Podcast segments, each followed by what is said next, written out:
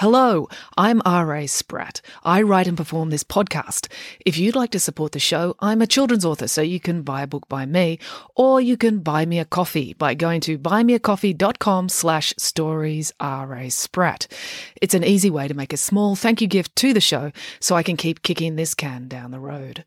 The podcast directory you're using right now should have a link to my Buy Me a Coffee page in the show notes, or you can type it into your browser. That's buymeacoffee.com slash stories R A. Spratt.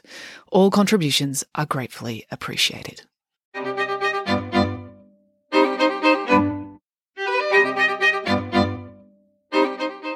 Hello and welcome to Bedtime Stories with me, R A. Spratt. Well, today's story is Medusa, as told by Nanny Piggins. Here we go. "What's wrong, Samantha?" asked Nanny Piggins. "Oh, we're studying ancient Greek myths at school, and I have to do a report on Medusa," said Samantha. "Ah, yes," said Nanny Piggins. "No wonder you're distressed.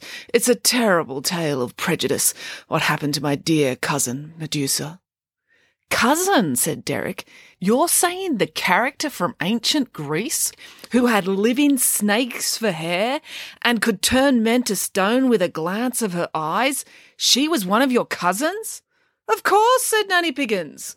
"The only reason she was cursed to have snake hair and a stone-turning glare was because she was so staggeringly beautiful that the god of the sea, Poseidon, fell in love with her, which ended up upsetting the goddess Athena. And to be so beautiful that you make two separate gods overcome with emotion, of course she had to be a Piggins." "So you're saying Medusa was a pig as well?" "Yes. I said she was staggeringly, God-bewilderingly beautiful," said Nanny Piggins. "You don't think a human was capable of that level of attractiveness?" Michael thought about the girls in his class at school. He liked them well enough. Glenda Babcock was seriously good at handball, but she did pick her nose a lot, so he couldn't imagine her having that effect on anybody. "Well, I was supposed to borrow a book from the library and read up on Medusa," said Samantha, "then do a presentation in class tomorrow. But Margaret Wallace borrowed all the Greek mythology books before I could get in there." "Ugh, those books don't tell the true story anyway," said Nanny Piggins. "The ancient Greeks were obsessed with men being brave, which is all very well, but when you've got a woman with a head full of snake hair, you really need to accept that she is the star of the show. Now you run along and fetch a pen and paper and I'll tell you what really happened." So Samantha went and got her notebook and sat down, ready to take dictation.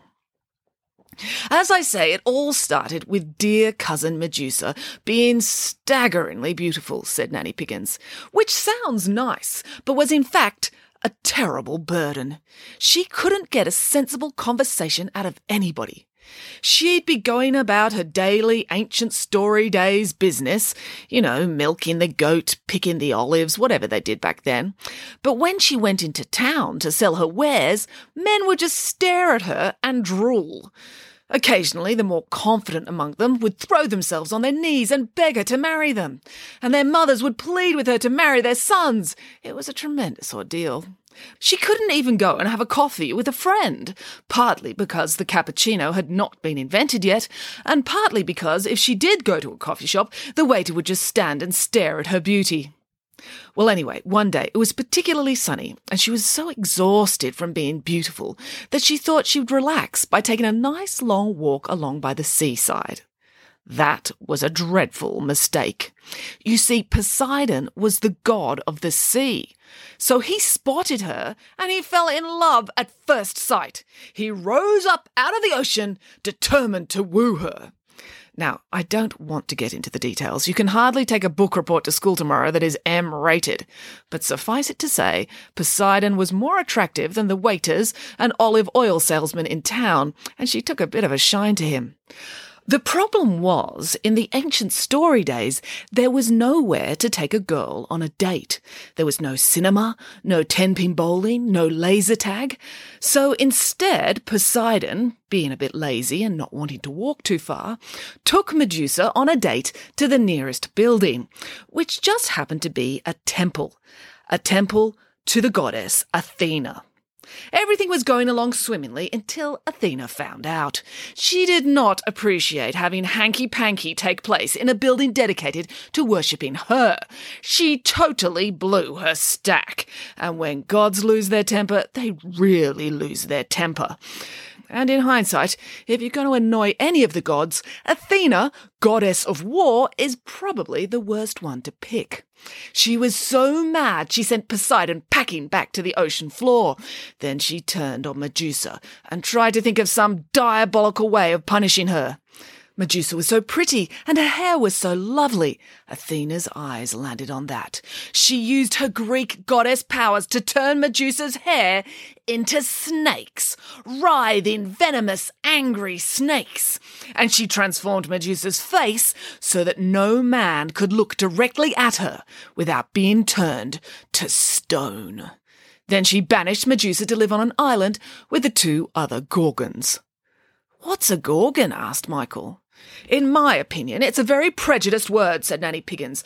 "I do not approve of beautyism." "Yes, but what does Gorgon mean?" pressed Michael. "A Gorgon is a hideously ugly, spiteful monster," said Nanny Piggins. Michael frowned as he tried to imagine such a thing. "Do you remember the look on the librarian's face when she accused you of having a library book that was two years overdue?" asked Nanny Piggins. "She was terrifying," said Michael. "Well, a Gorgon looks five thousand times worse than that," said Nanny Piggins. "Plus, they get extra crabby because they're cooped up on a tiny island." Anyway, as you can imagine, this whole thing made Medusa really, really fed up. Now, if Poseidon had been a nice god who loved Medusa for her personality, it all would have been all right, so long as they'd kept the fridge stocked with snake antivenom and he never looked directly at her face, they could have had a perfectly nice relationship. But that was not Poseidon. He was a rat. I know it sounds judgmental to say so, but it's just a fact. It comes up a lot in many Greek myths. The gods behaving like cads is a key plot point in most of them. So, living on a small island with no one for company except two other Gorgons and a head full of angry snakes, Medusa year by year became more bitter and more spiteful. And that is the backstory. So this is the bit where the hero comes in. Flash forward many years, there's a precocious youth called Perseus. Now Perseus had a lovely mother, so lovely that the king wanted to marry her.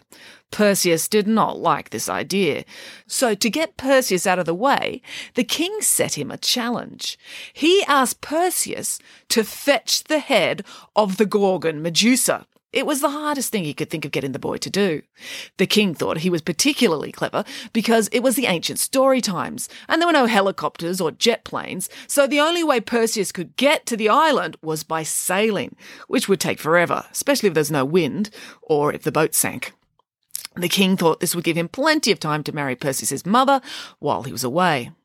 So Perseus set off, and there was lots of boring sailing action, we'll just skip all of that, and finally he arrived at the island. At this point, Perseus was feeling a little bit afraid because he didn't really have a plan.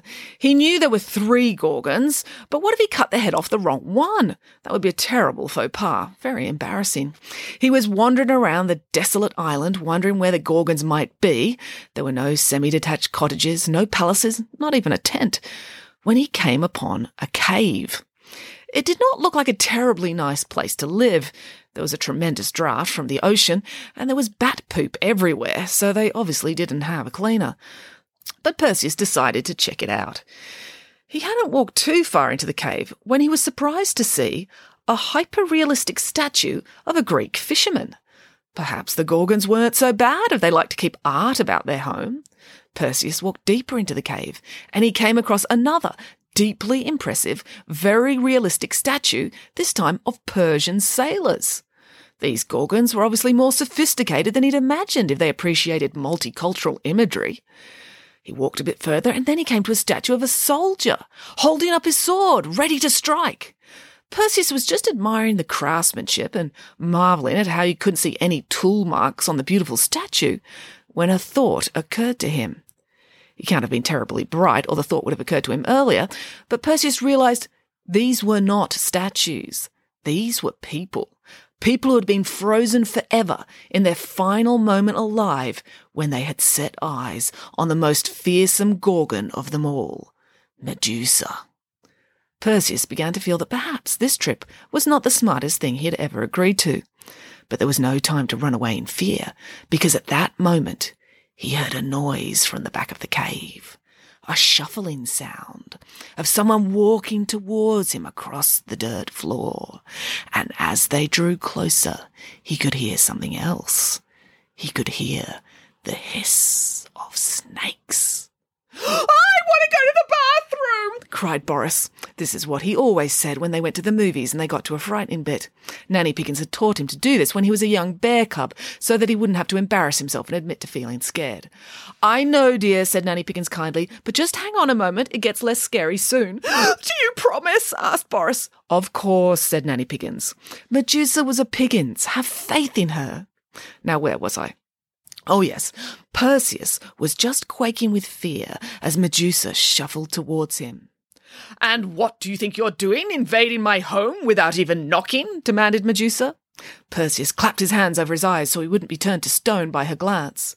"There was no door to knock on," said Perseus. "And you didn't take that as a sign that I didn't want people to enter?" asked Medusa Piggins. Um, said Perseus. "You just wandered in and had a look around?" asked Medusa. "Where were you taught your manners? Obviously not in a pigsty. That was where I was raised, and my mother insisted on impeccable etiquette." "I've been sent by the king to cut your head off," explained Perseus. "Ha! I'd like to see you try," said Medusa. "You can't even look at me without turning to stone. It's going to be very hard to aim."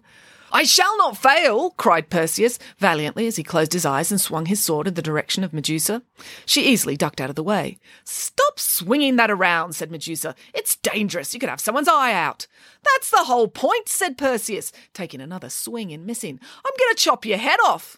"But I haven't done anything to you," said Medusa. "You're a horrible Gorgon," said Perseus. "I would be ridding the world of a dreadful monster." "You're the one barging into a lady's home and swinging a deadly weapon about with your eyes closed," said Medusa.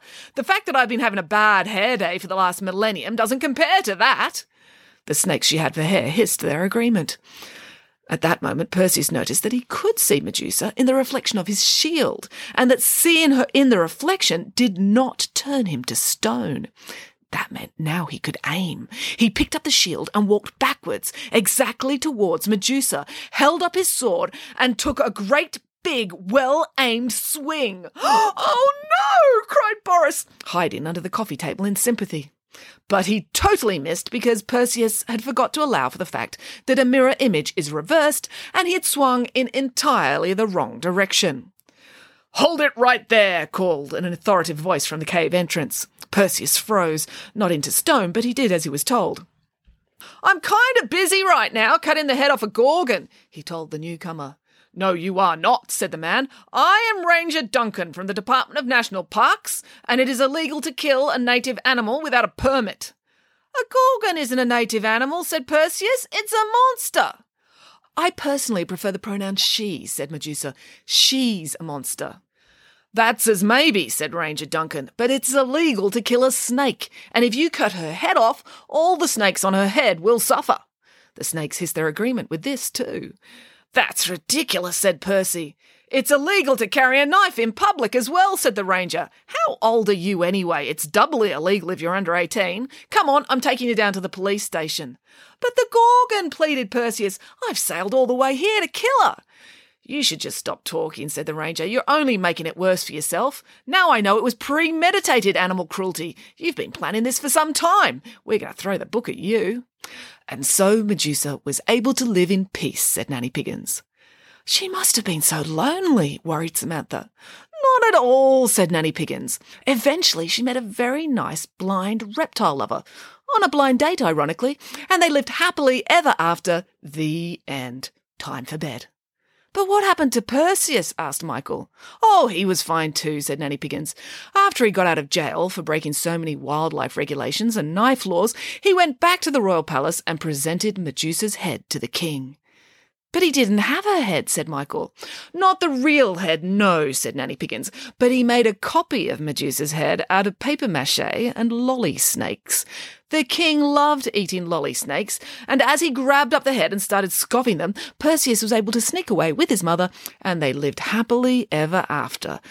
Or at least until he got into his next dreadful pickle, as all heroes do in ancient Greek stories. The end. I don't think that's the version my teacher has heard of, said Samantha. No, the problem is the story was originally written down by Perseus, and he edited it to make himself look better, said Nanny Piggins. Never trust an editor, children. But don't worry if your teacher gives you a bad mark. I can ring Cousin Medusa and get her to drop by your classroom and give your teacher a good glare, if you like. The end. That's it. Thank you for listening. To support this podcast, just buy a book by me, R A Spratt. There's lots to choose from from across the Nanny Piggins, Pesky Kids and Friday Barn series, as well as my new book, Shockingly Good Stories, which is based on this podcast. You can order any of those books through your local bookstore or go to my website, r a spratt dot com, and click on the Book Depository banner. They have all my titles and free international shipping. That's it for now. Until next time. Goodbye.